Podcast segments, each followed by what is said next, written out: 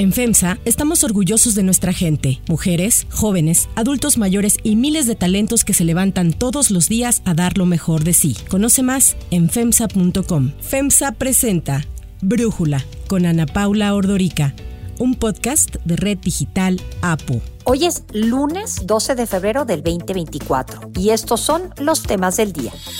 Expertos advierten que el crimen organizado intervendrá como nunca antes en las elecciones locales de junio próximo. Los jefes de Kansas City son los campeones del Super Bowl 58. Pero antes vamos con el tema de profundidad. Se ha logrado reducir la pobreza y la desigualdad.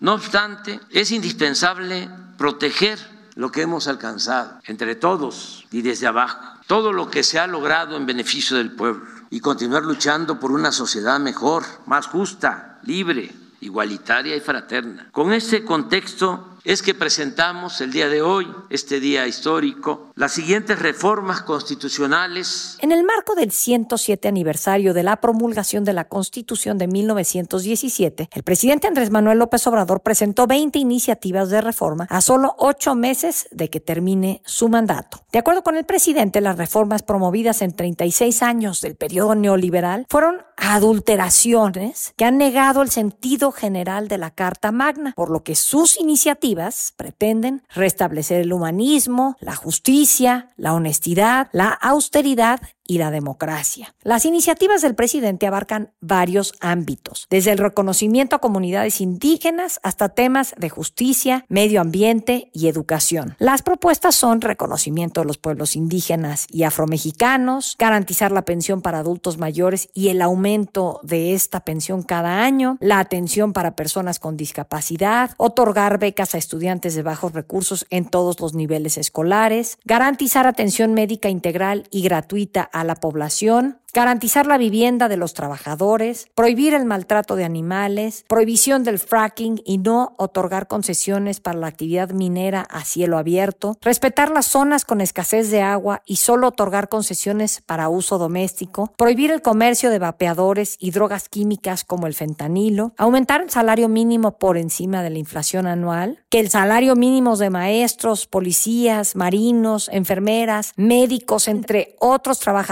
de gobierno, no sea menor al de trabajadores inscritos al Seguro Social, garantizar el derecho a la educación y al trabajo, brindar seguro a campesinos que cultivan sus tierras y mantener programas de apoyo directo a la producción, utilizar 18,000 kilómetros de vías férreas para trenes de pasajeros y devolver a la Comisión Federal de Electricidad su capacidad de empresa pública estratégica, reducción de gastos electorales, disminución a 64 senadores en lugar de 128 y 300 diputados en lugar de los actuales 500, bajar al 30% la participación para que las consultas populares sean vinculantes, elección de jueces, magistrados y ministros por voto popular, integrar la Guardia Nacional a la Secretaría de la Defensa Nacional para evitar corrupción, establecer en la Constitución que ningún servidor público puede ganar más que el presidente de la República, eliminar los organismos autónomos y en materia laboral el presidente propone reformas a las pensiones de 1997 y 2007,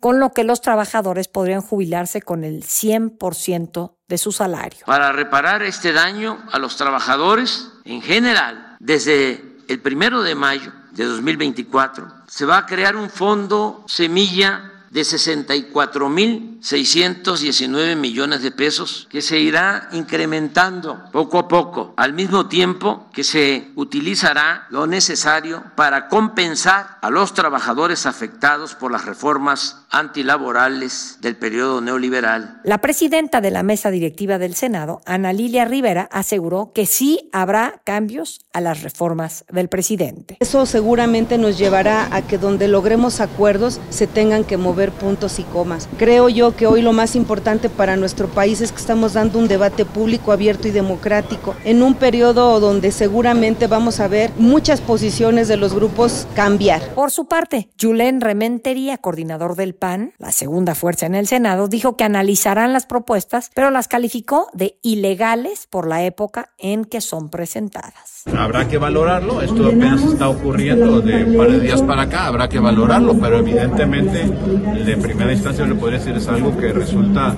pues, claramente ilegal, porque se supone que no se pueden hacer propuestas, menos en este tiempo de campañas, menos el presidente metiéndose en ellas, el presidente las hace, lo dice él, no lo interpreto yo. El análisis. Para profundizar más en el tema, le agradezco a Federico Berrueto, analista político, platicar con nosotros. A ver, Federico, el presidente López Obrador presenta estas 20 iniciativas. No tiene los votos suficientes en el Congreso para que estas sean aprobadas, pero de alguna manera pues parece que con que se lleve a cabo una discusión de su reforma en los medios. El que nosotros ahorita estemos analizando este tema ya es en sí un triunfo para Palacio Nacional. Por eso yo no sabía si hacer un episodio o no de esto, pero valoré que finalmente es el presidente y hay que hacerlo. Son 20 iniciativas y pues hay que platicar de ellas. Entonces yo te preguntaría, ¿tú qué opinas del momento y de estas 20 iniciativas a grandes rasgos para después pasar a los detalles? Bueno, a ver, el momento revela dos propósitos. Uno que el mismo presidente ha dicho que es con motivo de la elección, que él da por hecho que no serán aprobadas, al menos las sustantivas no serán aprobadas, y que eso más que todo de lo que se trata es que esté a consideración de los votantes. Y la otra es definirle agenda en el supuesto de que ganara Morena la mayoría legislativa y eventualmente la presidencia, que de antemano supieran hacia dónde tienen que ir o a dónde tienen que trabajar, cómo tienen que trabajar, el destino de la política. Bueno, dicho esto, hay la siguiente observación. Número uno, el presidente tiene todo el derecho de presentar sus iniciativas hasta el último día de su gobierno. Es una facultad constitucional y el presidente hace uso de ese derecho. Es obligación de los legisladores atender pues, las iniciativas que le llegue, ni más una iniciativa del presidente en el marco pues, de todo el trabajo legislativo que tienen que hacer. Entonces, desde mi punto de vista, los legisladores deben discutir, deben atender, deben procesar las iniciativas que les llegan. Por la parte de los medios, creo que los medios también tienen una responsabilidad, pues, para poder comentar o deliberar sobre el contenido de estas propuestas. Ahora, ¿qué es a lo que no tiene derecho el presidente? Incluso que es una infracción clara a la legislación y a la Constitución. Lo que el presidente no puede hacer es hacer campaña, porque si él lo que dice, como ya lo señaló en días pasados, que la intención que él tiene al presentar las iniciativas no es el proceso legislativo, sino son las elecciones. Y eso lo lleva a convocar, a votar por los afines de él, por Morena y sus asociados, y a no votar por los demás. El presidente no puede hacer eso. O sea, el presidente puede hacer las iniciativas que quiera, pero no puede ni debe inmiscuirse en el proceso electoral. Ahora bien, ¿qué es lo que llama la atención? La complacencia por parte del Instituto Nacional Electoral y una suerte de indolencia de la oposición. Era para que la oposición hubiera echado el grito al cielo, precisamente porque el presidente está haciendo campaña abierta y además lo hace en un periodo donde los candidatos no pueden hacer campaña. De manera tal que yo lo que te diría es que me asombra que el INE no haya sacado la tarjeta roja. Desde el primer momento donde el presidente dice que sus iniciativas son para influir en la elección y que lo que él quiere es que voten a favor de su proyecto porque las iniciativas son en bien de la patria tal, y que no pueden estar que tienen que votar en contra de la oposición, etcétera, etcétera. Entonces, sí tenemos aquí un problema muy serio, muy grave de intervención del presidente en el proceso electoral. Y eso debe rechazarse a toda luz. Y el INE debiera actuar con mucha energía y mucha claridad al respecto. Federico, ya entrando un poco, coincidiendo evidentemente con lo que acabas de comentar, pero entrando un poco en el detalle de algunas de las reformas. Varias de ellas, yo no entiendo, si se aprobaran, ¿de dónde saldrían los recursos? Se ha hablado mucho de la reforma de pensiones, pero la desaparición de los organismos autónomos y de alguna manera cómo serían absorbidos por el Ejecutivo. Siento que en este ánimo electorero no me hacen sentido en la parte económica. Entonces, bueno, ahí preguntarte, ¿qué tendría que estar haciendo la oposición a propósito de todo esto que presenta el presidente? Hay quienes han sugerido que la oposición se lo debe de aprobar y que sí, pues entonces, si gana Claudia Sheinbaum, se va a tener que hacer bolas a ver cómo cumple con esto que ellos están presentando como una propuesta electorera. ¿Tú qué piensas? Mira, la parte económica es claramente una trampa. Es una trampa que el mismo presidente sabe que no se pueden aprobar. O sea, este tema de las pensiones, como él la argumentó, no como dice el proyecto, como él argumentó, él dijo que todos los trabajadores debieran jubilarse con el último sueldo. Bueno, esto no es cierto, ni siquiera su proyecto dice eso. Entonces, es una trampa precisamente para que la oposición, al decir no, quede expuesta ante el votante que dice, bueno, una iniciativa tan buena, tan positiva, tan atractiva, ¿cómo es posible que la oposición diga que no? Entonces tiene esa perversidad en su diseño, pero si examinamos al detalle, el presidente dice incluso ya hay un primer capital, semilla, para que pueda fondearse este proyecto. Bueno, primero es muy, muy pequeño este capital, pero además, si vemos en qué consiste, es una patraña, es una mentira. O sea, ahí el presidente puso ya los recursos del ahorro de los órganos, de la cancelación de los órganos autónomos. Bueno, esos recursos no existen. ¿Por qué? Porque no se han cancelado los órganos autónomos. Segundo, pone los recursos también que tiene que ver con la eliminación de los fideicomisos del Poder Judicial de la Federación. Eso está sujeto a litigio, pero además esos recursos, parte de ellos y parte importante, son de los trabajadores del Poder Judicial. Lo más probable es que al presidente le den palo. ¿Por qué? Porque se está robando los recursos que pertenecen a los trabajadores y el presidente los presenta como este fondo semilla, que, como digo, es un engaño. Entonces, a mí lo que me exaspera es esa suerte de impunidad del presidente de manejarse en esos extremos de engaño y la incapacidad que tenemos, tanto en los medios, tanto en el análisis, pero sobre todo para que las personas entiendan que están siendo objetos de una trampa, de un engaño. Bueno, ahora, si nos vamos a la otra parte, ya no de la, digamos, de la parte económica salarial, sino nos vamos al tema político sustantivo, pues verdaderamente ya tendremos oportunidad de comentarlo, pero es una propuesta que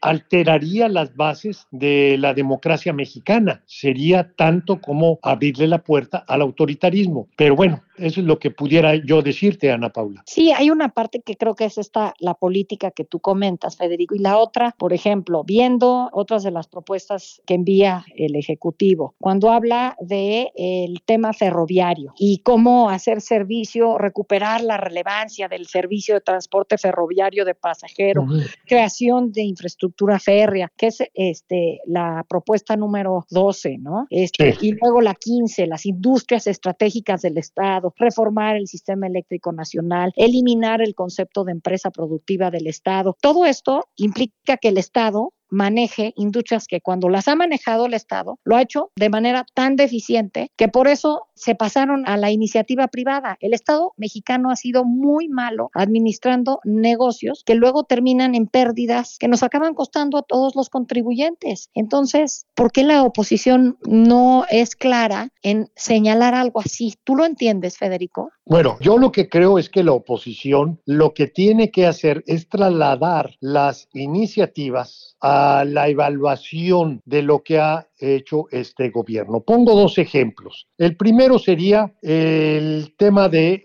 cambio en la Suprema Corte y en el Poder Judicial Federal mediante la elección de legisladores. Bueno, no batallemos mucho. Tenemos ya un estándar de lo que para el presidente es un buen juzgador y ese estándar se llama Lenia Batres, una persona que literalmente no debiera estar ni siquiera en un juzgado. No tiene ni la preparación, ni la capacidad, ni la la formación, pero sobre todo el punto de inicio de una justicia confiable, imparcialidad. No se puede ser juez si se es parcial. De esta manera, yo lo que pudiera decir, bueno, si el presidente cree que los jueces, los magistrados y los ministros deben ser como esa señora, pues definitivamente no voy con él ni a la vuelta de la esquina. ¿Por qué? Porque lo que está llevando es a la inexistencia de justicia, de entregar la justicia a la política, a un partido y a una visión parcial. El otro ejemplo es el Tren Maya, ¿verdad? Si el presidente cree que todo esto del transporte, ¿a cuántos mexicanos nos encanta esta idea, sobre todo los que tuvimos la oportunidad de trasladarnos en tren, de decir qué hermoso sería que en nuestro país pudiéramos trasladarnos en tren? Bueno, que se examine esto en su funcionalidad. Ya no digo lo que sucede en el mundo, ya no digo lo que sucede en otras partes, los costos, etcétera. No, vayámonos al Tren Maya. El Tren Maya ya hasta ahora es un rotundo fracaso. Y es un rotundo fracaso no solamente porque haya sido inaugurado con anticipación a que pudiera operar con normalidad. No, porque nunca va a tener el volumen de pasajeros para poder, ya no digo ser autosuficiente, siquiera para que tenga pérdidas más o menos razonables. Las pérdidas del Tren Maya van a ser exageradamente elevadas. ¿Por qué? Porque no hay gente que transportar. Si me dijeran, es el trayecto de la Ciudad de México a Toluca, bueno, sería distinto. Si fuera un tren interurbano en el Valle de México, podríamos tener, aún así creo que sería deficitario, pero tendríamos al menos una función social y un traslado de miles o cientos de miles, quizá millones, a través del tren. Pero el caso del Tren Maya, cualquier corrida que hagan de los pasajeros va a ser verdaderamente un costo elevadísimo para transportar a unas cuantas personas. Federico, ¿hay algo o alguna de estas 20 propuestas que te haga sentido, que te guste, que te parezca, que pueden hacer de México pues un mejor país? Por más cursi que suene la palabra, pero sí es eso. Mira, el contenido de las propuestas no, pero sí el sentido de revisar a las instituciones. Por ejemplo, y es muy claro, el de la Suprema Corte de Justicia de la Nación. Tenemos que bajar de 8 a la mayoría absoluta de los votos en el Pleno de la Corte para declarar la inconstitucionalidad de una norma. Segundo, tenemos que quitarle al presidente esa facultad de que si no hay acuerdo en el Senado, entonces el presidente puede nombrar a una persona de la misma propuesta que él generó. Ya vimos qué ocurrió. Es verdaderamente imperdonable que el presidente haya recurrido a Lenia Batres para elevarla a la condición de ministra de la Corte, y definitivamente lo que tendríamos que pensar es en todos los cajones, también el tema de la reforma electoral. Hay muchas cosas que se deben hacer, pero desde luego yo te puedo decir desde ahora que el contenido de las iniciativas del presidente son todas inaceptables, o no son funcionales, no son realistas o simplemente son totalmente contraproducentes para el interés nacional. Federico Berrueto, clarísimo, muchísimas gracias por platicar con nosotros y darnos tu análisis para Brújula. Muchas gracias a ti y saludo por tu amable conducto al auditorio que nos atiende.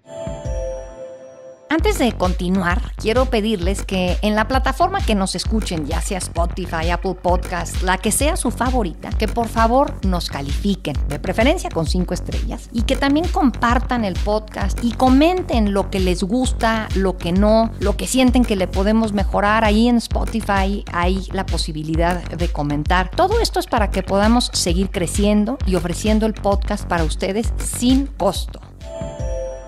Hay otras noticias para tomar en cuenta. 1. Violencia política.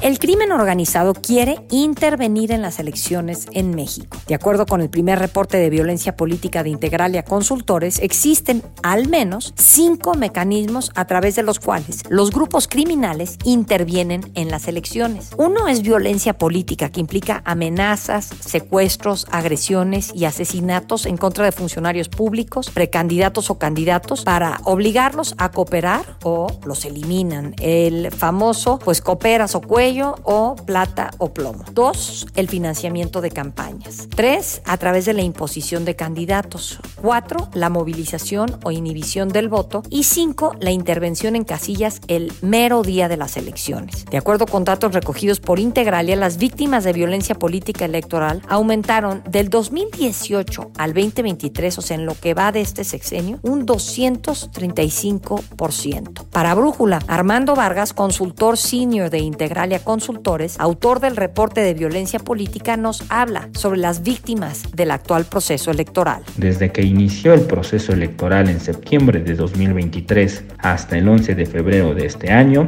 se han registrado al menos 92 eventos de violencia político-electoral asociados a 121 víctimas. Guerrero, Michoacán y Jalisco son las entidades con mayor incidencia. Destaca el asesinato de 10 aspirantes a cargos de elección popular, la mayoría en el ámbito municipal. Las víctimas continuarán incrementando incluso después del día de la elección, pues la reacción de las autoridades ha sido lenta e insuficiente. Tan solo esta semana fueron asesinados en Zacatecas, un estado gobernado por David Monreal de Morena, 2 funcionarios del ayuntamiento de Fresnillo, los 2 familiares de los Monreal. Se trata de Juan Pérez Guardado y Juan Antonio Monreal Moreno. El primero es cuñado y el segundo es sobrino del también senador de Morena, Ricardo Monreal. Fresnillo es gobernado por otro Monreal, por Saúl, quien se encuentra en licencia, pues busca un escaño en el Senado. Armando Vargas de Integralia nos explica por qué se da la intervención del crimen organizado en las elecciones locales de junio próximo. Los grupos criminales necesitan someter a los gobiernos, principalmente a los municipales, para construir su autoridad, ya que de este modo acceden a recursos valiosos para operar con plena impunidad, diversificar sus actividades y neutralizar a sus rivales. Es probable que el crimen organizado intervenga como nunca antes en las elecciones locales de este año por 3 motivos. En la actualidad hay un mayor número de grupos criminales en conflicto armado, los mercados negros son más diversos y rentables y se disputará el mayor número de presidencias municipales en la historia. Nuestra democracia continuará sangrando. 2. Super Bowl. Los jefes de Kansas City son los campeones del Super Bowl 58. Ayer le ganaron a los San Francisco 49ers en el Allegiant Stadium de Las Vegas. Mahomes swings it. It's there! Hartman! Jackpot! Kansas City! Jake Moody de los 49ers marcó el gol de campo más largo de la historia del Super Bowl con 55 yardas. Travis Kelce con su novia Taylor Swift viéndolo desde un palco se llevó la nota del partido, pues se empujó a su entrenador Andy Reid en la banda después de que su compañero Pacheco soltó el balón dentro de la zona roja durante el segundo cuarto del Super Bowl. Kansas City fue penalizado varias veces, además de que soltaron el balón en más de una ocasión. Patrick Mahomes, quarterback del equipo y una de sus estrellas, fue derribado en distintos momentos del partido. Aunque se fueron al medio tiempo con una desventaja de 10-3, finalmente los Chiefs de Kansas City repitieron la historia del encuentro previo y lograron remontar, llevándose así el Vince Lombardi. Usher fue el encargado del show del medio tiempo en un espectáculo en el que estuvo acompañado por Alicia Keys, Lil Jon y Ludacris.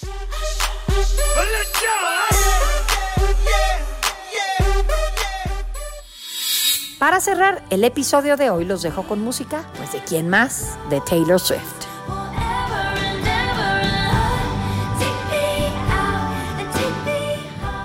Después de presentarse en Tokio y volar más de 17 horas a Las Vegas, Taylor Swift llegó al Allegiant Stadium para apoyar a su novio Travis Kelce en la final del Super Bowl. Acompañada de su familia y otros invitados, Swift se dirigió a una suite de lujo por la que Travis Kelce pagó $1.8 millones. De acuerdo con un informe de Us Weekly, después del Super Bowl, Travis Kelce se unirá a Taylor en su gira The Eras Tour y viajarán juntos porque quieren pasar más tiempo en compañía.